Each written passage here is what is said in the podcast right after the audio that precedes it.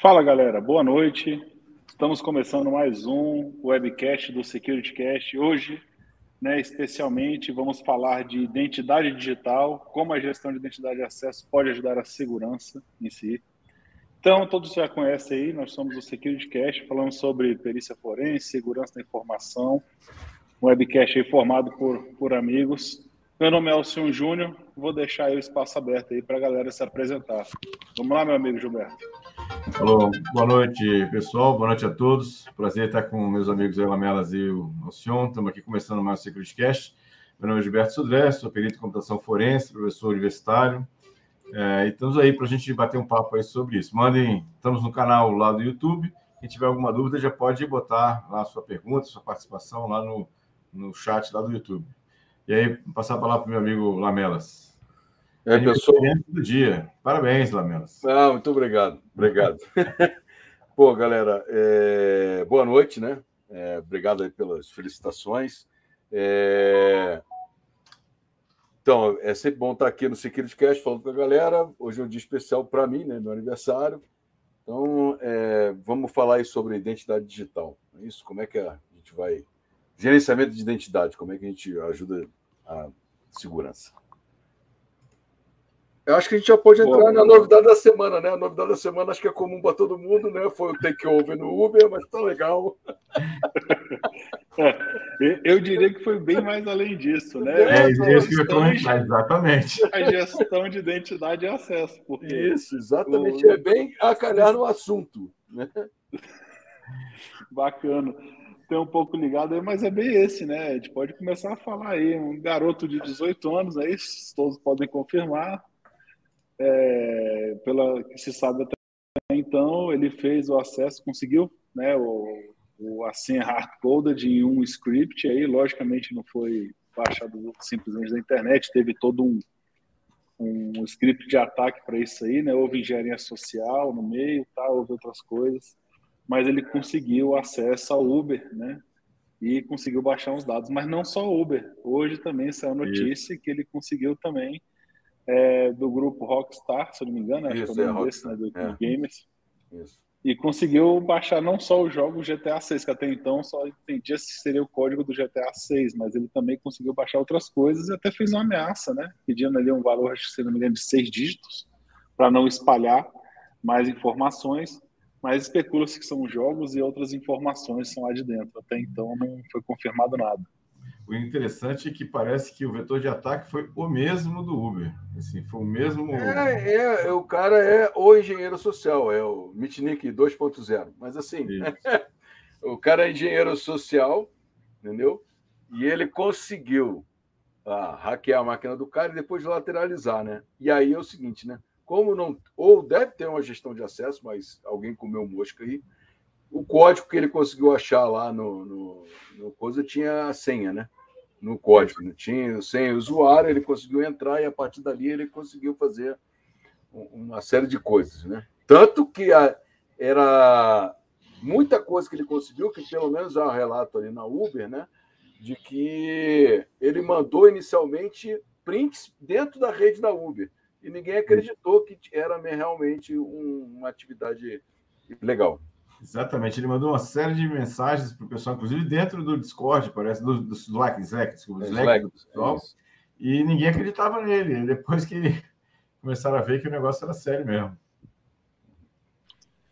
É, e novamente volta, né? Esses ataques aí, como sempre, né, a, a, gente vê que existe sempre a tentativa ali utilizando né, o fator humano, né? Engenharia social. Não, engenharia social nunca sai de moda.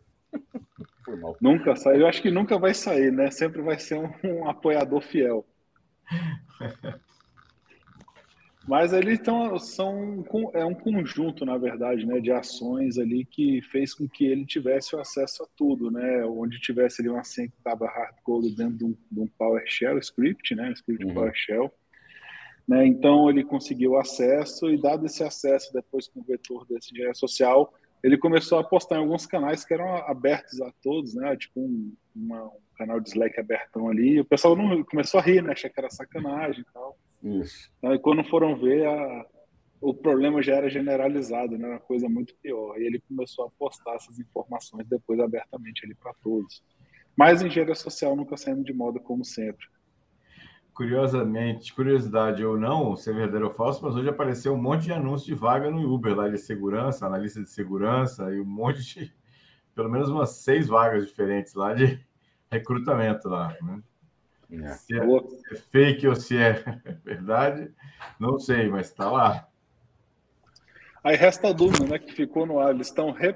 eles estão aumentando o time ou recriando, né? Ou trocando o time, time todo. Né? Boa. Tá rolando rotation, né? De dentro para fora. É, job rotation. job rotation nessa tensa. É, a gente está rindo aqui, a gente está fazendo piada, mas é lógico que é uma situação complicada, né? Ninguém queria estar no lugar da galera ali do, do da Uber, né? Um, foi uma situação bem difícil. É, a gente vê que realmente a conscientização, foi até um tema de alguns webcasts aqui atrás, a gente fala né, que a conscientização não é somente no ponto do usuário, né? Realmente, imagina, né, se um, usuário acontece um phishing ou uma engenharia social onde ele consegue ter acesso e a gente tem ali, por exemplo, não tivesse um PowerShell com senhas hardcoded, né, um script de PowerShell com senhas hardcoded ou as senhas de forma aberta, a gente tenta, conseguiria pelo menos ali mitigar e diminuir a superfície de ataque do hacker. Então, né, como a gente fala, a conscientização de segurança ela tem que ser em vários níveis, né? Ou seja, nível até de executivo, às vezes de secretárias executivas também, né? Para a galera que está ali desenvolvendo, para a galera que é da própria TI. Então, são níveis de conscientização que tem que ser realizados para evitar que um tipo de ataque desse ocorra e se ocorrer, é óbvio que vai acabar acontecendo, né? Naquela história, né? Não é que nunca foi atacado, né? ainda, ainda não foi atacado. E se acontecer, quando acontecer, a você conseguir de alguma forma ajustar, é, diminuir o campo, a superfície dele e você conseguir identificar. Óbvio que tem outras ferramentas que apoiam isso, né? Para você identificar um tipo de ataque como a gestão de identidade e acesso, que é o nosso tema aí, pode apoiar com esse monitoramento integração com outras ferramentas de monitoramento nessa questão de ataque, acho que a pergunta é ou vai ser atacado ou já foi e não sabe, né? É das duas, uma, né? É, é basicamente isso. Me lembrei dessa questão de senha guardada em local impróprio, um ataque antigo da PSN, quem lembra que a senha estava numa planilha é, Excel dentro da rede. Todas as senhas de, de admin estavam armazenadas numa planilha né, é, dentro da rede lá, aberta, e aí, que, quando os, os, caras tiveram acesso à planilha, acabou, né? Então, tinha acesso a tudo lá.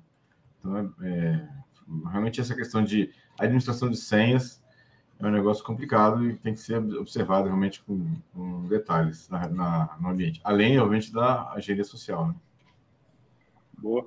Acho que vale até um webcast depois para a gente falar sobre essa gestão de, de senhas, né? não somente a mas gestão de senhas, cofre de senha, por aí vai. Isso. Tem diversas técnicas que apoiam para que essas senhas ali fiquem guardadas né, de forma corporativa. Mas a gente fala isso, mas acontece, né? Porque uma coisa que eu brinco, né? O, o post-it de ontem na casa hoje é o bloco de notas ou o Excel do G-Drive do Microsoft Office, né? Digital, é bem isso. Então, vai, se não está ali no, na mesa mais, ele está ali no digital para compartilhar com todo mundo. Exatamente. Infelizmente, é o modus operandi do, do ser humano, né? Vai guardando ali, em vez de utilizar de plataformas corporativas para isso. Se me permite, é não, tem uma, uma, uma, notícia que me chamou a atenção, né? Oi. É, da, da, quanto custa uma. A gente está falando de violação de dados, né? E aí, quanto custa uma violação de dados aqui no Brasil? Teve uma estatística é, da, aqui brasileira, né? Da, uhum. da, IBM, né? Publicado pela IBM, que em média uma violação de dados no Brasil custa em torno de 6 milhões e meio de reais. Então veja que não é uma pouca coisa, né? Um, um valor dessa, dessa monta, né? Ou seja, a média, né? Do é. custo de uma violação de dados. Veja que tem coisas muito maiores do que isso. Sem contar a multa da Agência Nacional de Proteção de Dados, se o caso ocorra, né, o vazamento. E sem contar o, o, a propaganda negativa da marca. Né? Que isso também vale muito. Né? Se você analisar que uma, uma empresa que teve o, o, o, os dados vazados, né? É, os consumidores começam a olhar aquela marca talvez com assim um pouco de pé atrás, né, para isso. Quem agora vai confiar um pouco mais, né, ou não né, no, no Uber em si, né? Então, seja por com os dados que estão lá, com seus dados tudo mais, né? Então é, é bem complicado. Né? Isso aí. Isso deixa até uma questão importante em aberto aí que você falou. Por exemplo, tiveram duas situações bem diferentes em que estão em relação da marca. Eu vou lembrar de um que foi da PlayStation, foi da Lembra que todos os cartões de crédito ficavam armazenados lá dentro do servidor, acessaram e pegaram os números de cartão. Houveram várias utilizações de cartão indevida, né? Depois a PlayStation mudou e ficava armazenado no dispositivo do usuário e só era enviado para transação quando efetivava a compra uhum. é, dentro do marketing lá. E aí houve uma coisa ruim realmente que diminuiu muito as vendas, inclusive de mídia digital, e também era uma época de transição, então você achava mais mídia física e digital, né? Aliás, física e digital também tinha. Então houve realmente uma queda de vendas ali e viram que foram, a galera foi mais para a mídia física. Mas teve uma coisa diferente que foi com a Renner, né? Não sei se vocês lembram do ataque da Renner, que houve uma comoção geral, não só da comunidade de segurança, de IT em geral, né, de TI em geral, mas houve uma, comoção geral até dos clientes que estavam abraçando a causa e houve realmente uma exaltação da marca pelo trabalho que eles estavam tendo para a recuperação. É engraçado isso, né? Talvez a forma que a empresa trata ou como a mídia leva a informação pode mudar tudo.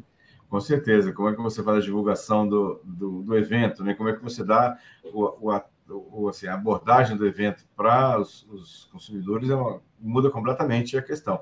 Eu me lembro da Target, é um ataque há muito tempo atrás, também teve um vazamento maciço de cartões de crédito e eles cancelaram todos os cartões de crédito e pediram reemissão de todos os cartões de crédito para os seus respectivos, arcando com o custo de tudo isso também. É uma é forma de ver como é que você aborda né, essa, essa, essa questão né, para o usuário. E ele acaba é, olhando um problema como uma coisa seguinte de, de preocupação, né? Ele se preocupou com, com a situação e, e, e acabou ficando assim do lado da empresa, vamos chamar assim, é como você disse.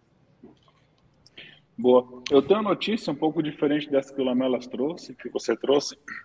Ele não está tão ligado à questão de segurança, mas em si no lançamento dos dispositivos da Apple. Não vou fazer propaganda dos dispositivos, mas eu quero deixar uma coisa aqui, que foi o foco que eles deram à questão da privacidade dos clientes deles. Não sei se vocês viram, eles gastaram Sim. mais de 10 minutos Sim. falando disso. Né? Teve até a presença de um brasileiro falando um pouco do, do, na apresentação, mas que, é, que ele faz parte do design lá, no, é um engenheiro da empresa, isso aqui é o que é interessante, mas a forma que eles gastaram um bom tempo tentando tratar a privacidade. Não estou falando que existe privacidade efetivamente, porque né, lá dentro ninguém sabe como funciona de verdade, mas o interessante é que existe uma preocupação em a marca utilizar isso, ou seja, está usando para alavancar o seu produto também, né?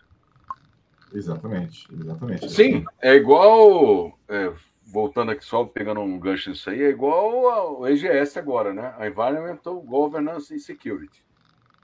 Dentro do security você tem que ter o privacy. Hoje, privacy faz parte, é, é uma commodity que você tem que entregar junto com o seu produto, né? Então o pessoal passou a prestar atenção nisso daí.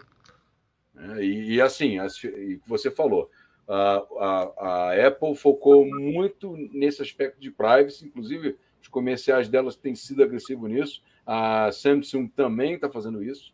Né? As propagandas da Samsung também estão focando muito em privacidade e segurança.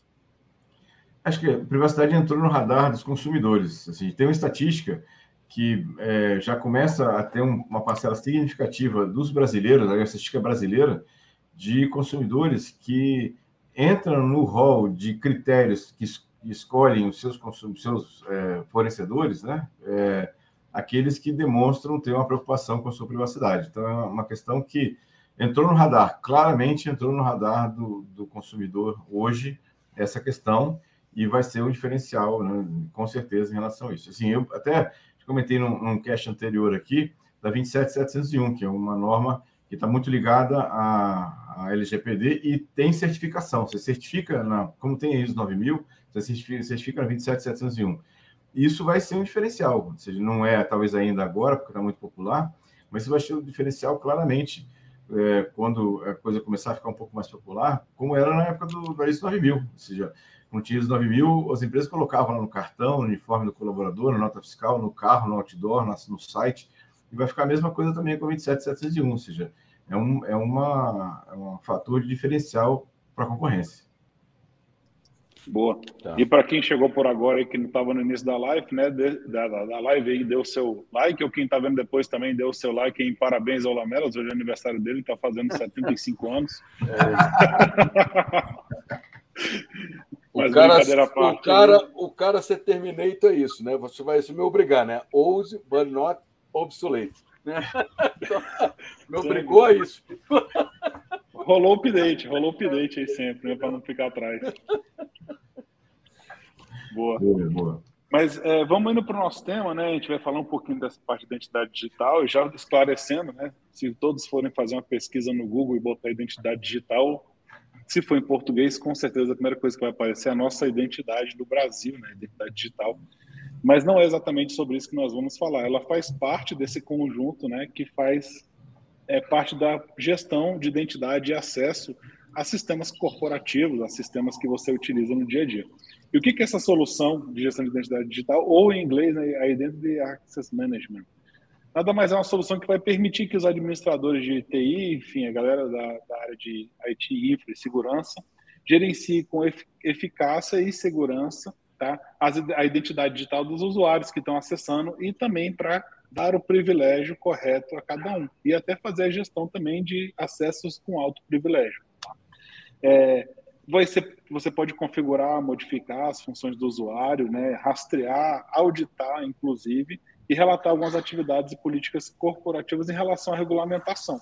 Por exemplo, já trabalhei em instituição bancária onde você tinha que mostrar ali quem tinha acesso a cada sistema financeiro por uma regulamentação do Bacen, que era 4658 antiga, agora não sei mais qual que é, eu saí na transição, então, mas é, é um desses números aí que faz com que você tenha que apresentar auditoria desses sistemas, mostrar quem está fazendo acesso e trazer ali. Obviamente, né, quando você tem, não tem essas regulamentações, é, faz-se necessário para você poder auditar, saber que realmente aquela pessoa está acessando qual horário, ver se ela realmente é. E existe até algumas soluções que trazem inteligência né, nisso aí e verificam a forma de acessar. Por exemplo, todo dia de manhã você acorda ali, vai começar a trabalhar, você acessa 91, sei lá, um, vamos ao Slack, né, que a gente estava usando de exemplo aí do ataque, né, o Slack, depois você acessa seu e-mail, depois você acessa. E quando isso altera e você começa a acessar mais cedo, né, ou de madrugada, os sistemas trazem uma certa inteligência, identificam, ó, essa pessoa não está acostumada a acessar nessa horário, não. Será que está certo? E levantam alertas para ver se realmente é usuário. Então a inteligência meio que traz isso. Nada mais é um modus operandi comportamento de cada um que eles trazem para o meio. Então, é, essa identidade digital, na verdade, é uma fonte, né, traz uma fonte de verdade né, ou no, nessa gestão de, do, da identidade de acesso. São credenciais que você tem para obter acesso a um recurso online na sua rede. Então, digamos que você, ali, usando o exemplo ainda do Slack, você acessa ali no seu Slack, tem pessoas que têm função de administrador, tem pessoas que têm uma função que é somente de usuário, tem pessoas que não têm acesso a um canal ou outro, e você consegue fazer a gestão que essa pessoa possa criar canal ou não, que ela tenha funções diferenciadas e níveis de função. Pode ser feita por vários sistemas, né? o mais utilizado geralmente é o RBAC, né? para fazer um, um, é, um, seria uma gestão de acesso baseada em regras, mas nós vamos falar de várias coisas ali comuns aí para frente, tá? É, só dei, quis dar esse overview para a gente falar e deixar todo mundo equalizado no que, que seria o assunto de hoje. Passa a palavra até para o Sudré dar continuidade. Essa questão, o, o, se você falou do profiling, né? ou seja, o, a ferramenta faz um profiling do usuário e identifica de acordo com o comportamento que ele tem ou de login, ou de abertura, ou de uso de aplicativos, né, ou de locais que ele vai primeiro. Então, a aplicação já reconhece o usuário pelo comportamento dele na situação. O que, o que a gente tem observado é que todos os grandes players do mercado têm tentado, de uma forma ou de outra, é, arrumar substitutos à senha, né? ou seja, para identificação. De alguma maneira, a Apple, inclusive, vem agora com uma solução diferente né, de pass, pass, passphrase para poder fazer a identificação do usuário, porque a senha é uma, uma questão complicada porque você do, no, entrega para o usuário né, uma parte da sua segurança. Porque é, quando você deixa o usuário escolher a senha dele, no, no caso, o que acontece? O usuário usa senhas, é, reusa senhas né, em outros aplicativos, usa senhas que são fracas, é, anota senhas, como a gente falou aqui no começo, do, anota senhas em locais inseguros também. Então, ou seja, a senha é um, é um problema, porque você entrega, né? Você pode ter investido milhões na sua solução de segurança, com várias ferramentas diferentes, né? monitoramento e tudo mais, e você entrega uma parte importante da segurança, do nível de segurança da sua, da sua, do seu acesso ao usuário. E nem sempre o usuário, sabe que nem sempre o usuário é bem comportado, né? E aí ele usa, como eu falei assim, senhas fracas, senhas ruins, anota em locais indevidos, né? Como a gente viu aí no exemplo da PSN, no exemplo agora da, do Uber também, né? Então esse é um problema e assim, a gente tem visto vários vários players hoje, praticamente todos eles, Google, IBM, Apple, né? É, o próprio Facebook também tentando de alguma maneira eliminar o fator senha do processo e colocar um outro outra questão de identificação para isso.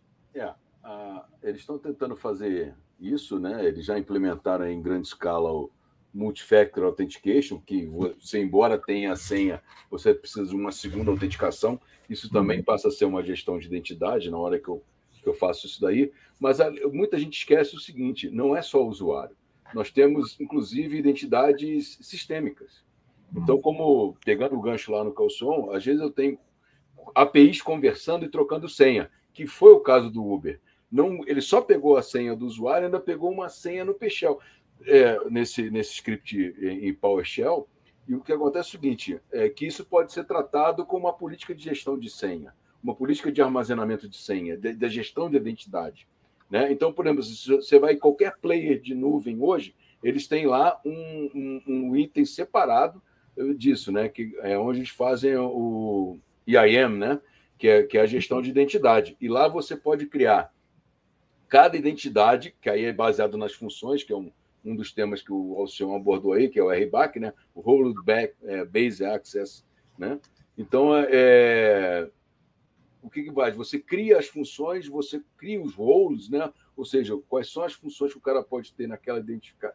naquela identidade, inclusive para você construir esses ciclos de CI/CD em nuvem, né, que o pessoal DevOps usa, você usa essas funções, esses usuários de sistema, em que praticamente as senhas deles já são nem senha é, né? Já é um ela, ela não é nem senha. Você recebe um certificado e você faz a troca do certificado que ninguém, ninguém conhece, né? Então, assim, a gestão de identidade ela é complicada, porque porque você é, tem que ter sempre na cabeça do less privilégio. Né?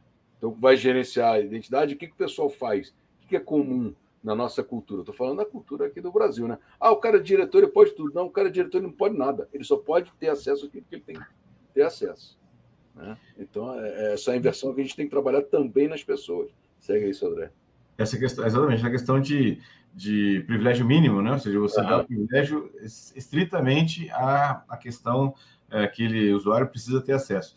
E aí uma, uma, uma, questão que a gente tem visto, eu tenho visto, né, é que ao longo do tempo, é, essa pessoa que tinha um privilégio mínimo começa a ter outras coisas, e aí é uma outra falha também da gestão de identidade é você não revisar essas, essas prioridades ao longo do tempo, porque é, assim, privilégio é que nem unha, né? Vai crescendo, né? Você tem que cortar de vez em quando um pouco para poder ver se, se, se, volta de novo ao que ele precisa realmente. Né? Ele mudou de setor, mas ele continua tendo acesso ao setor, a tudo do setor anterior, por exemplo.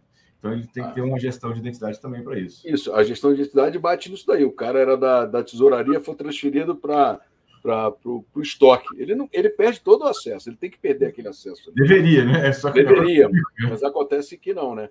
E a outro problema também da gestão de identidade é o puxadinho. Não, eu vou te conceder acesso para você ver esse arquivo. E esquece. Né? que aquele, aquele nível de senha que ele deu, ou aquele acesso que ele permitiu na GPO, né, ou na função lá que no, no Polis, o cara ele incorpora aquilo dali ele tem acesso a outros arquivos, né? E às vezes o cara fica ali sentado na frente do computador, sem fazer nada, e a, vira a oficina do diabo, né? A cabeça vazia. Meu cara não tem que fazer, o cara vai buscando. Ah, é, eu ganhei esse acesso aqui, o que, que eu faço com isso? Pô, consigo chegar aqui, ó, consigo chegar aqui no outro. Nessa questão de excesso de identidade também, eu tenho, eu tenho visto de forma muito frequente, inclusive com os meus alunos, fala assim, ah, professor, eu tinha trabalhava naquela empresa, mudei para uma outra empresa, tem seis ou sete meses que eu estou na empresa nova, mas eu consigo ter acesso ao webmail da, da empresa antiga ainda, não revogaram o meu acesso no webmail, minha senha continua valendo, ou seja, é, também é um problema de gestão de identidade, né? ou seja, é. você, o usuário, ele não faz mais parte do, do corpo né, da, daquela empresa, o acesso dele não foi revogado. Né? eu costumo usar o e-mail, quando acontece isso comigo, eu costumo usar o e-mail antigo para mandar mensagem. Eu mando mensagem para quem de direito, né? Mas olha só, gestão de identidade, cara, é assim, é, é uma evolução.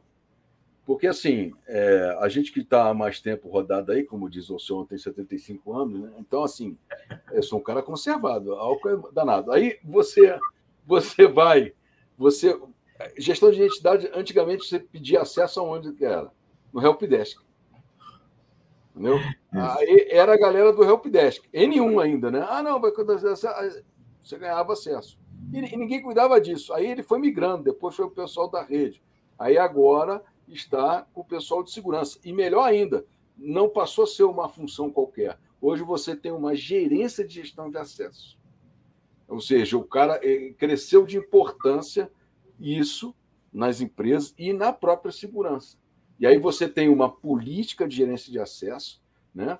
Você não é só antigamente você tinha um termo de uso, né? Não, agora você tem uma política. Você é obrigado a ler uma política de acesso com e que ela detalha inclusive qual o tamanho da senha, que você deve usar, o forma que ela deve usar, e isso é aplicado, inclusive, quando você vai trocar de senha, né? Pelo menos nas empresas, assim, onde eu, onde eu trabalhei, a cada 90 dias era um padrão você trocar de senha, né? E deu cinco tentativas, balbalto, vai, vai antecipou o tempo de troca de senha. Pô, mas só, só levantar uma coisa sobre. Uhum. É, desculpa te cortar, mas uma questão polêmica, né? Eu estava lendo alguns, eu tava lendo alguns artigos sobre isso, já já tem um tempo já. Inclusive quando o pessoal foi para casa, né, sobre essa questão de troca de senha de 90 em 90 dias, tal. E mostrou-se de certa forma ineficaz, né? Que tipo, por que ineficaz? E vira polêmica, né? Porque tem uma galera que vai defender um lado, outro. Qual que é a ineficácia de uma troca de senha de um tempo tão curto? Né? Você acaba criando um padrão de senha. Isso. É, eu vou dar um exemplo aqui. Digamos que fosse de mês em mês, né?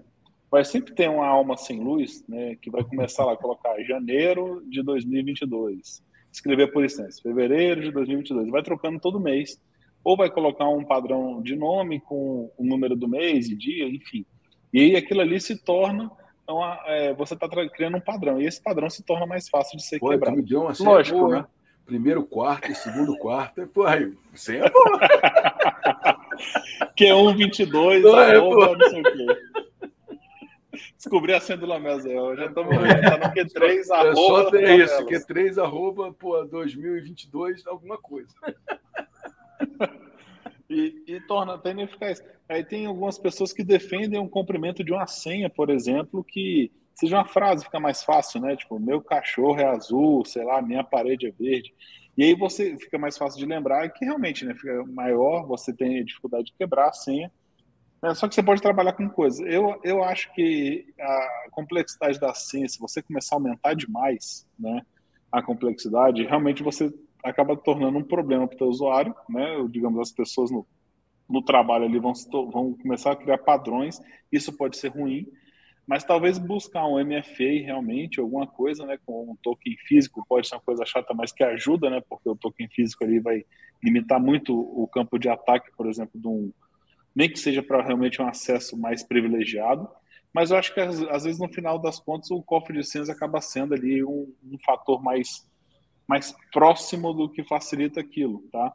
Dentro da empresa, porque o cofre de senhas está ali, está todo guardado, é o seu grande bloco de notas, né? que onde você pode compartilhar as senhas que às vezes tem que ser compartilhados como a de API, API, por exemplo, que você deu o exemplo aí do Uber, né? Uhum. Vai estar dentro de um API que faz uma chamada num cofre de senhas aí, lógico, né? Num cofre de senhas corporativo, uma coisa diferenciada que apoie realmente a gestão de acesso.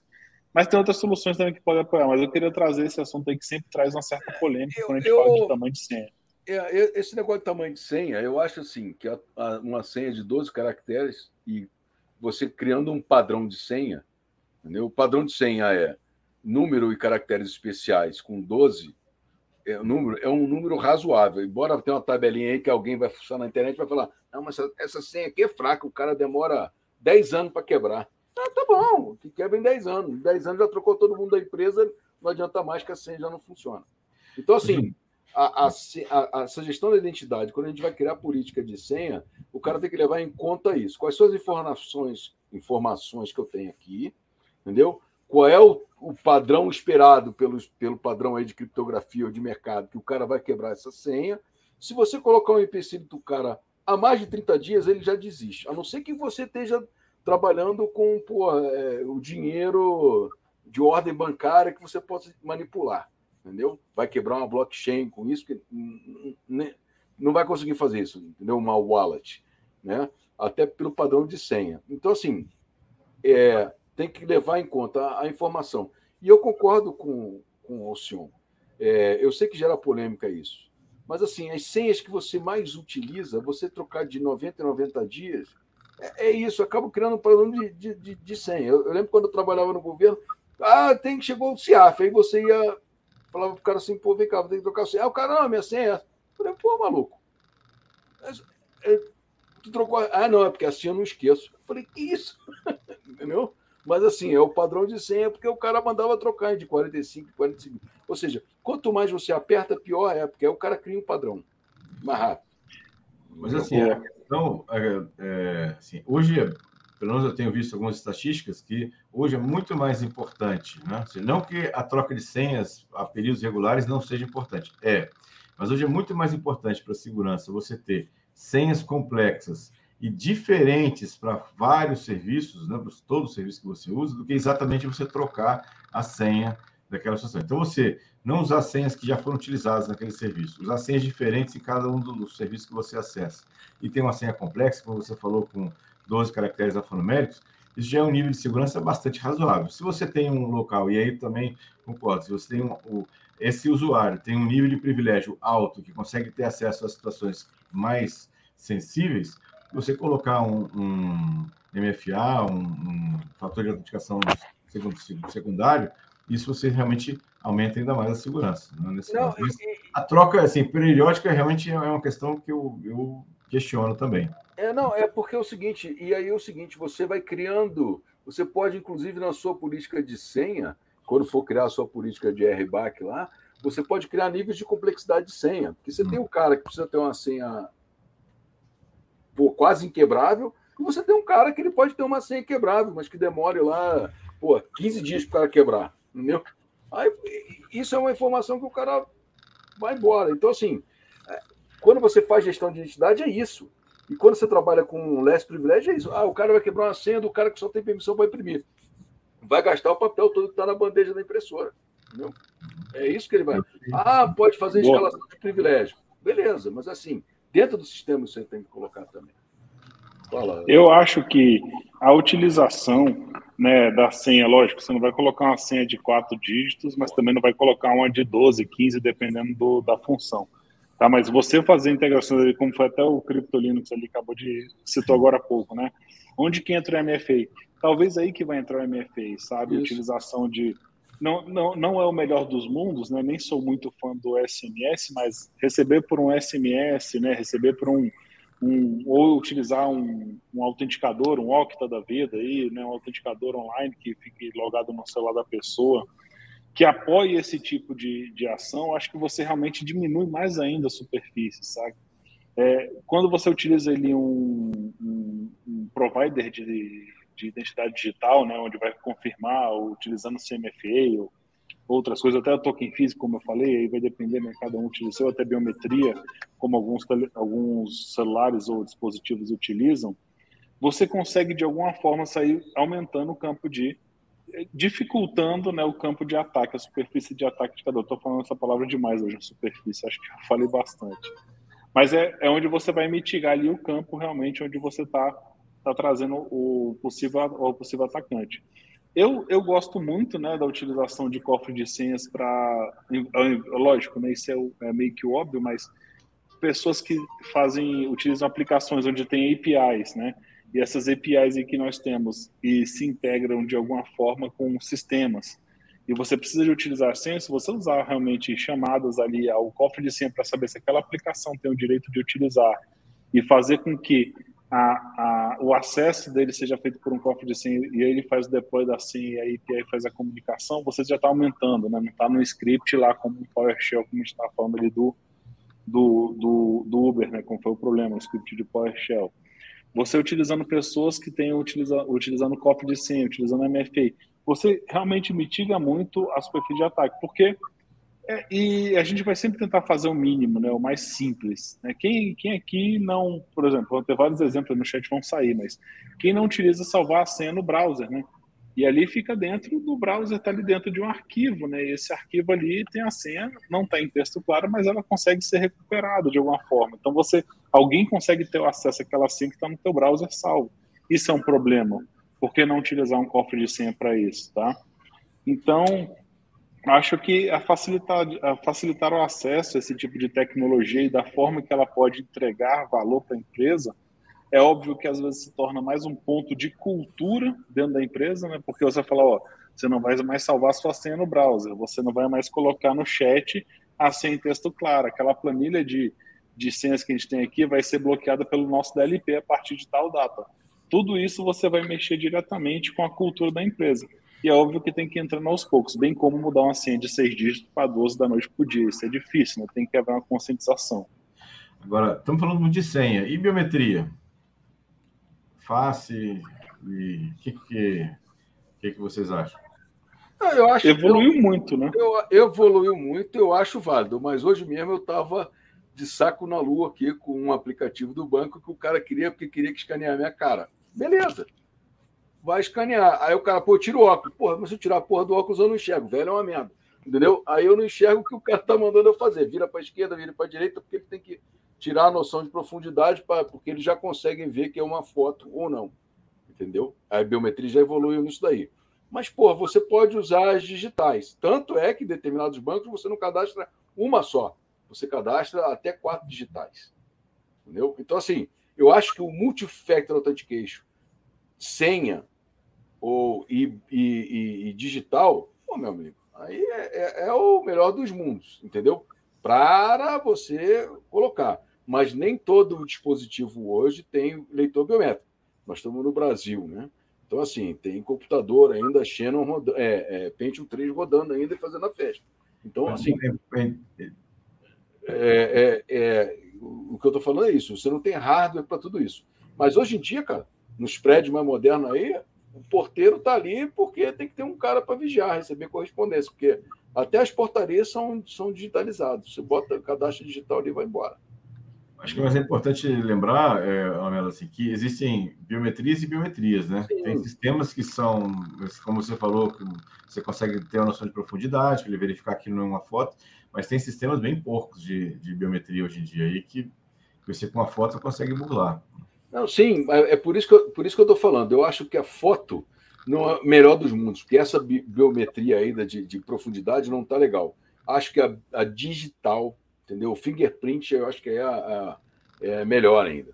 E bem que tem cara que faz fingerprint de silicone para matar trabalho, né? Mas, porra, mas isso tinha, né? Foi até um, você citando esse caso, foi um caso que ocorreu na Secretaria de Saúde, Saúde do Distrito Federal, isso. onde o pessoal estava vendendo para os médicos o dedo né, de silicone, e é óbvio, não tinha, era, um, era um leitor muito simples, né? Muito vagabundo, né? Muito, muito ruim, onde qualquer tipo ali, somente tendo a, a, a, a digital ali em si, né, copiada, você conseguia colocar e utilizar. Eu acho que tem que melhorar, realmente, né? Não foi só aí não, viu, Dawson? Aqui também a gente teve um caso aqui, aqui em Vitória também, de um, exatamente no hospital também, e pegaram lá um, tipo, parece, não tem molho de chave? Era um molho de dedos, assim, pendurado no... no exatamente. O pessoal situação. perguntou, trabalha no necrotério, cara, pô, cheio de dedo no bolso. Exatamente assim, viu? Exatamente isso. Aconteceu aqui também. Tem algum tempo já, mas, mas é um caso que, que é comum, viu? É, não, é como assim, assim como a face, né? No início, até alguns hackers burlaram no início o desbloqueio do, do iPhone, acho que foi o primeiro, né, que utilizou a biometria facial ali, né? Não sei nem se pode, acho que é a biometria facial que se chama, né? Pela, pela identificação da imagem, você conseguia ali desbloquear o celular. No início eles conseguiram com foto, depois foi melhorando, aí a Samsung veio, eu lembro que também teve o mesmo caso com foto, conseguia fazer.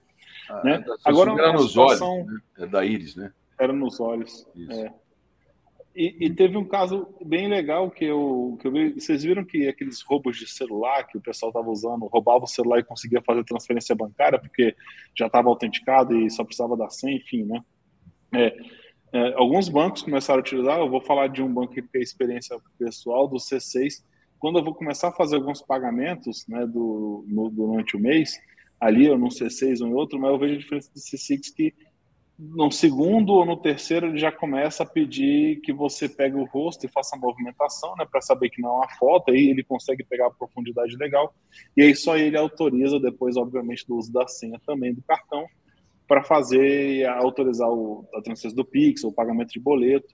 Então, os bancos também estão evoluindo. Eu acho que hoje está bem evoluído esse ponto, né, digitais, lógico, em aparelhos novos, né, estou falando de tecnologias antigas, como foi trocado já o da biometria aqui na Secretaria de Saúde, houve um bafafá grande que fizeram a troca.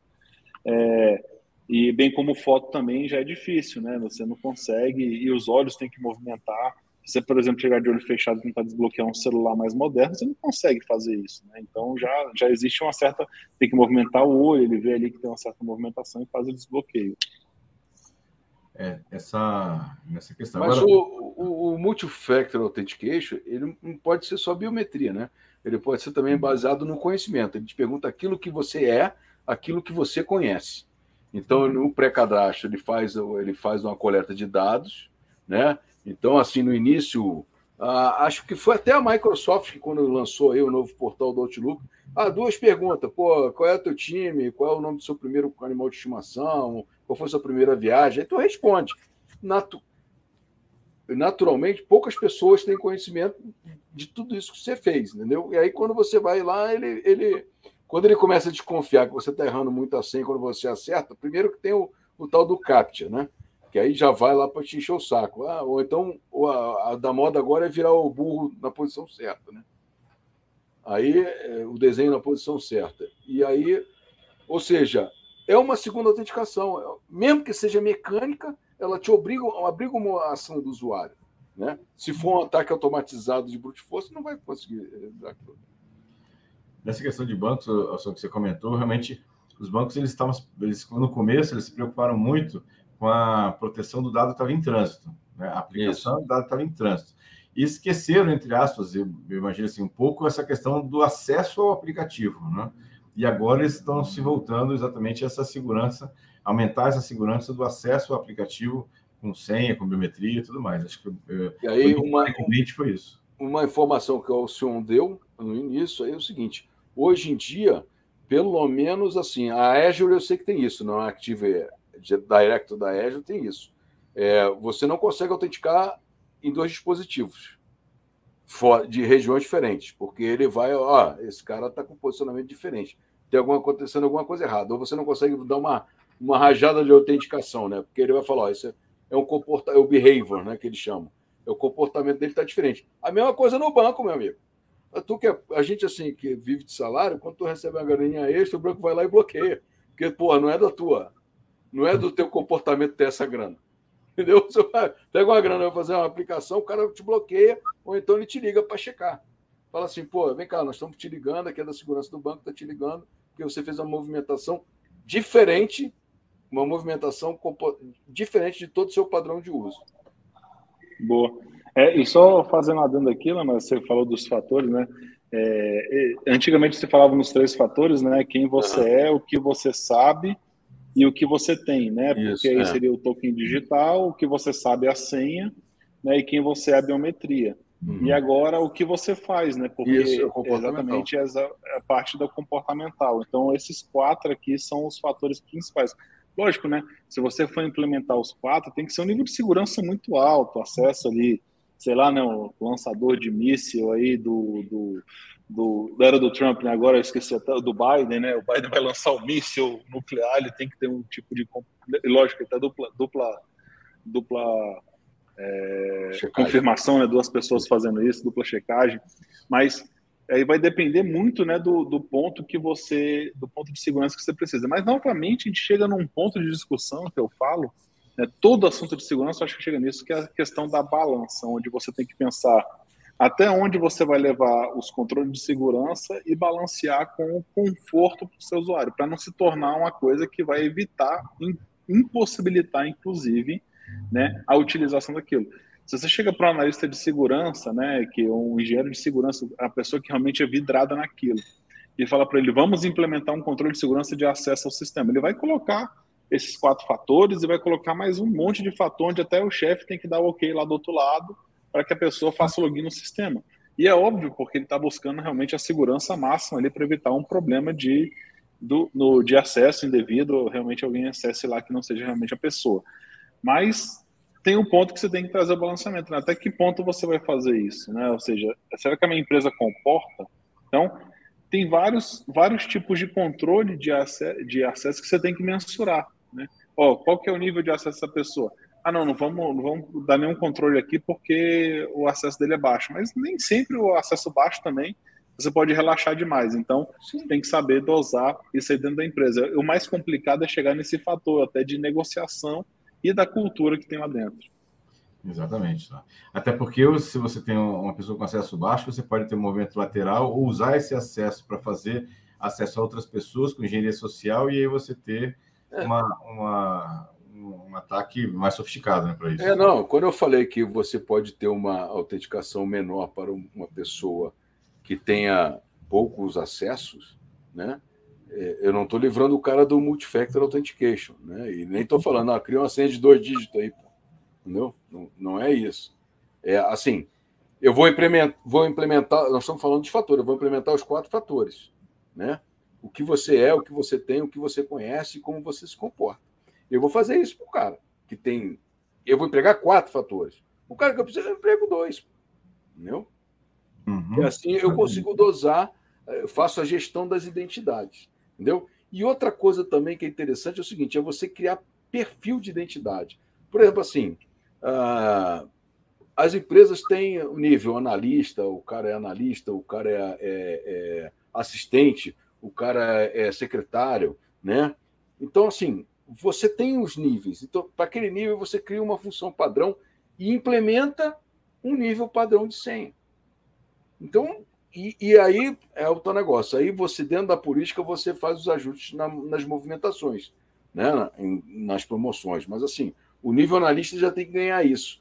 Se não, cara, toda vez que tu vai fazer um onboard do analista, aí começa o tiroteio cruzado. Não, mas eu tenho que ter um acesso a tal programa.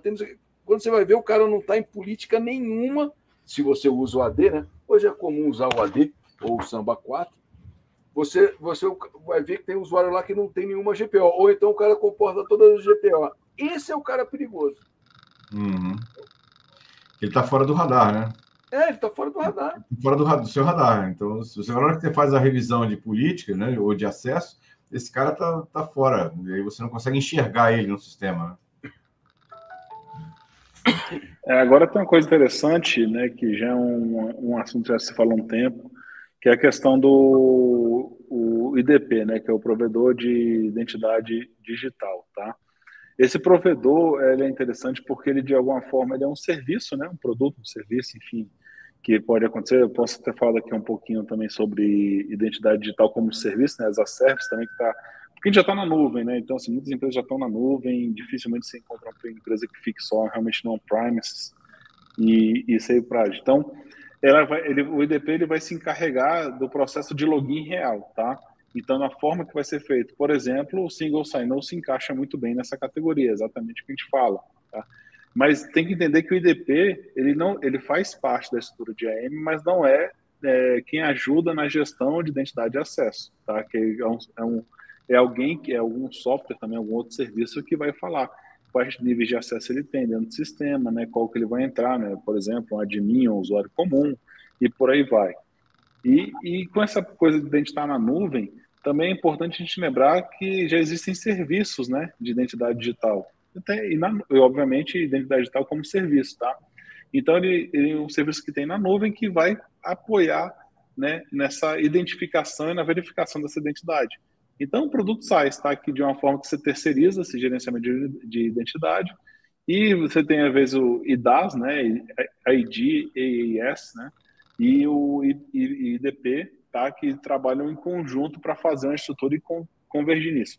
Eu, o importante também entender que muitas empresas vendem soluções, ou têm uma solução de identidade e acesso, tá? Isso é um grande problema quando você vai adquirir, porque eu até brinco né, com o mercado da morte, o cara que chega lá e te oferece tudo como muito lindo, né? Compra aqui, é igual quando a LGPD nasceu, né? Ó, tem aqui a solução para você se entrar em compliance da LGPD, é só comprar esse pacotinho que a vida está resolvida. LGPD em uma semana. Exatamente, né? Em horas, né? Né? Faço compliance LGPD em horas.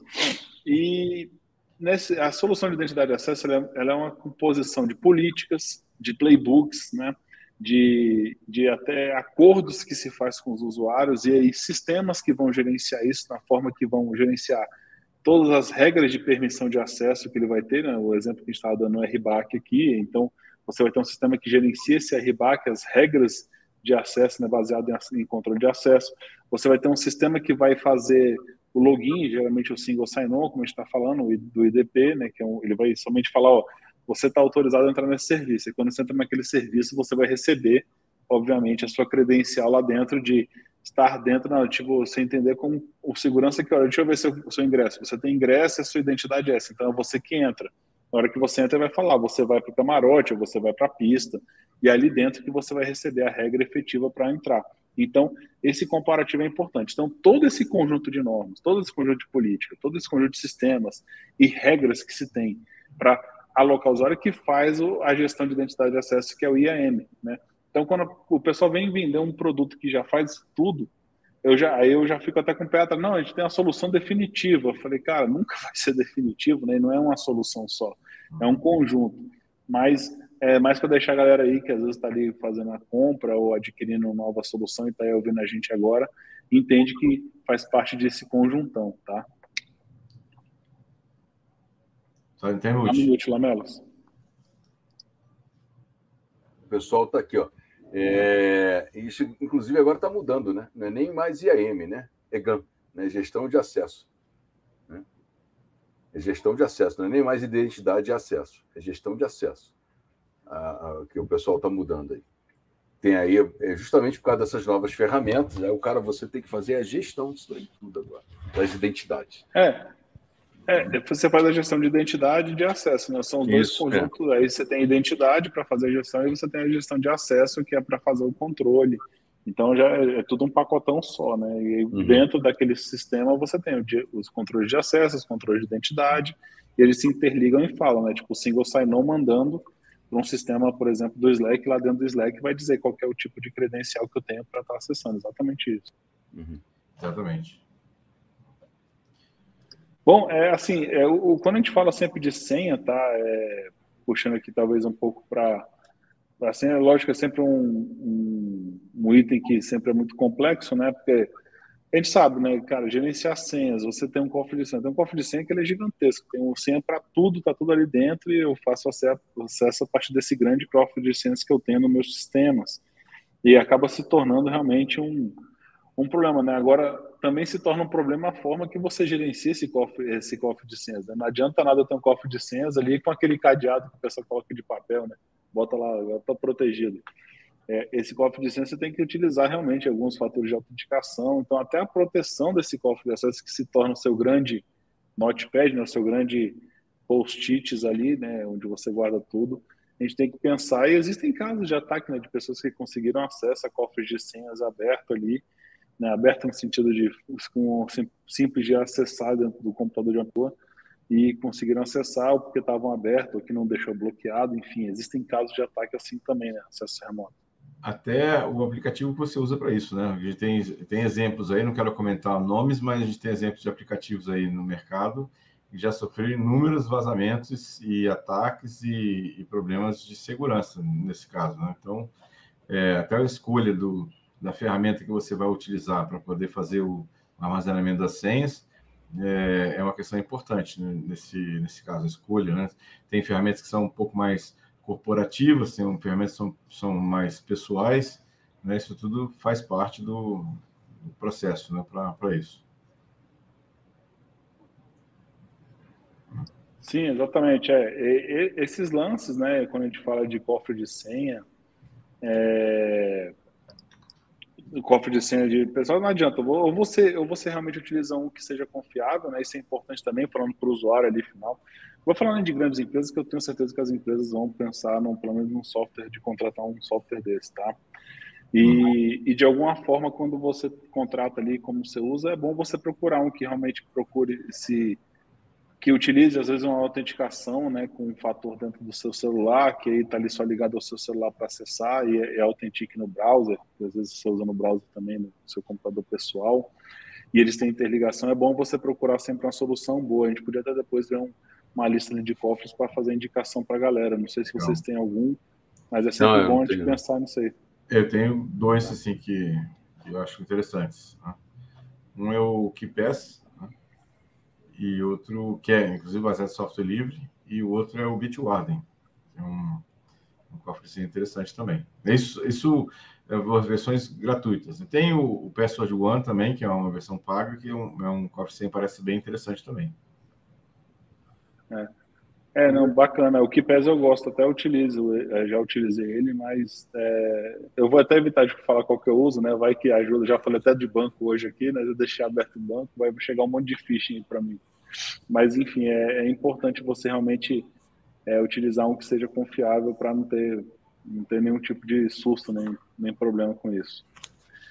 É, tem uma pergunta ali que fala do é o Crypto Linux você está fazendo em relação a um utilização do RBAC versus ABAC. Isso aí que daria, uma, daria um, um outro webcast, né? mas para deixar a galera ali do chat sabendo, o RBAC, como eu falei, ele é, um, ele é baseado né, no, na gestão de identidade em si. Você utiliza o RBAC para criar políticas baseadas na função de trabalho. Então, como o Lamelas colocou, né, um analista ele vai ter uma função X dentro dos sistemas, então são as funções básicas e quando a pessoa já entra, ele recebe aqueles atributos, por ser um analista de segurança que trabalha naquele setor, por exemplo, no Blue Team, já recebe todos os acessos que ele precisa ali para aquilo lá, tá? Então, você arrasta ali dentro ali do seu sistema qualquer de RBAC, né, que gerencia o RBAC, você vai receber aquilo lá. E já o ABAC, né, é, ele, ele, é, ele é focado na gestão de atributos, tá? Então, a gente fala que é uma estratégia de autorização que vai definir as permissões de atributos. Por exemplo, se você vê na AWS, a AWS utiliza ali como tags. Então, você Isso. tem tags que vão dando acesso às pessoas dentro de uma política própria de ABAC.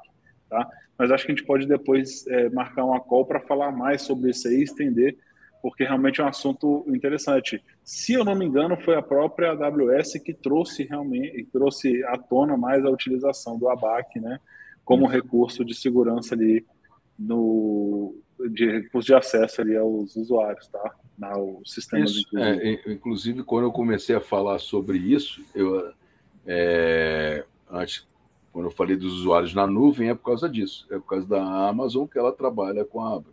Então, assim, eu tenho é, gestões de identidade de sistemas, que eu crio lá as funções, as, as, as atividades, as ações que ela vai fazer e ela só pode fazer aquelas ações. Então é bem, bem nessa direção nos actions né, do usuário. É.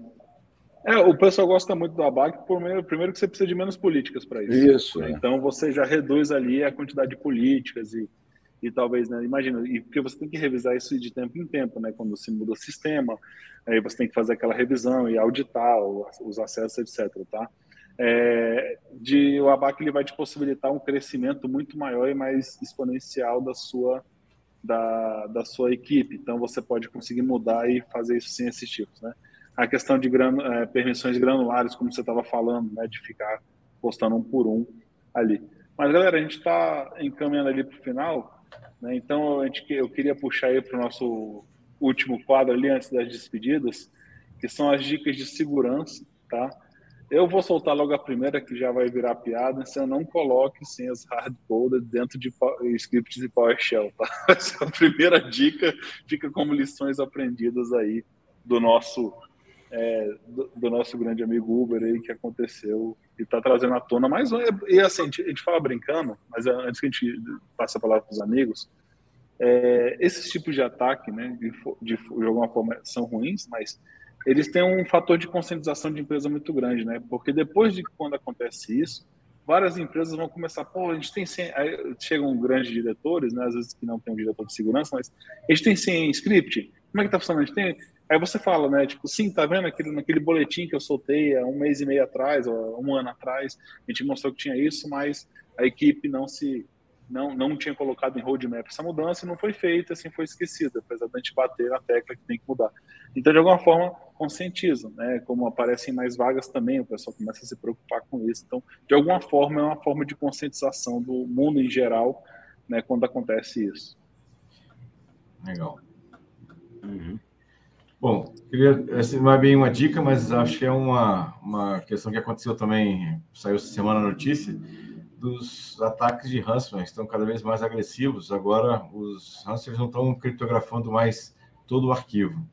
Para eles serem mais rápidos, né, e o ataque ser efetivo de forma muito mais rápida, eles estão criptografando partes do arquivo, o que não utiliza do mesmo jeito o arquivo, né, da mesma, mesma forma. De, de criptografa blocos de, de bytes do, de, espaçados do arquivo, que torna o arquivo é, inutilizado do mesmo jeito, só que agora, ao invés de ele levar um X tempo para poder criptografar a base de arquivos, ele leva um terço desse tempo para isso. Então, ficaram bem mais agressivos nessa, dessa forma de ataque, com, gastando um tempo muito menor. Então, isso espera-se que isso vai, vai causar né, problemas mais graves ainda para isso. Não, legal. Boas dicas. Live streaming is on. É, derrubaram aqui, a autenticação do Google apareceu, eu tive que dar o ok, eu demorei aí, por isso nossa sessão caiu, mas logo no finalzinho a gente está comentando. Não, mas é, não, é, nós estávamos em dicas, eu estava falando que não, não tinha dica, mas assim, a dica é cuidem das senhas, né? Cuidem das senhas, sempre que puderem, use Multifactor Authentication, tá? mais de uma forma. É, eu acho o SMS temeroso, entendeu? É, mas assim, utilizem outra forma ou de um e-mail.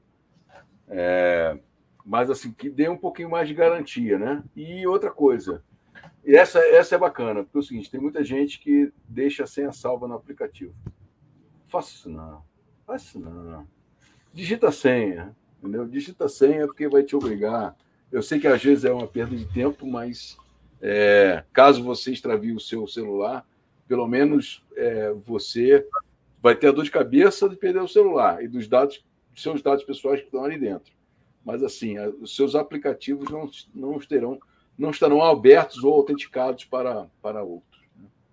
E sempre que forem, forem desligar um aplicativo no celular, né, desliguem o aplicativo, não só fecha a tela ou bloqueia a, tela, porque ele continua logado. Né? Você Exatamente. tem que lá e sair do AP. E aí ele vai embora. Excelente. Bom, galera, então é, vou lembrar vocês aqui os nossos links, né? Nossa página né, securitycash.com.br, o YouTube, security, é, youtube.com.br securitycash. Nós temos o grupo do Telegram também, t.me barra seccashoficial. Quem, quem tiver o Telegram, só digitar seccash oficial, vai nosso grupo, tá?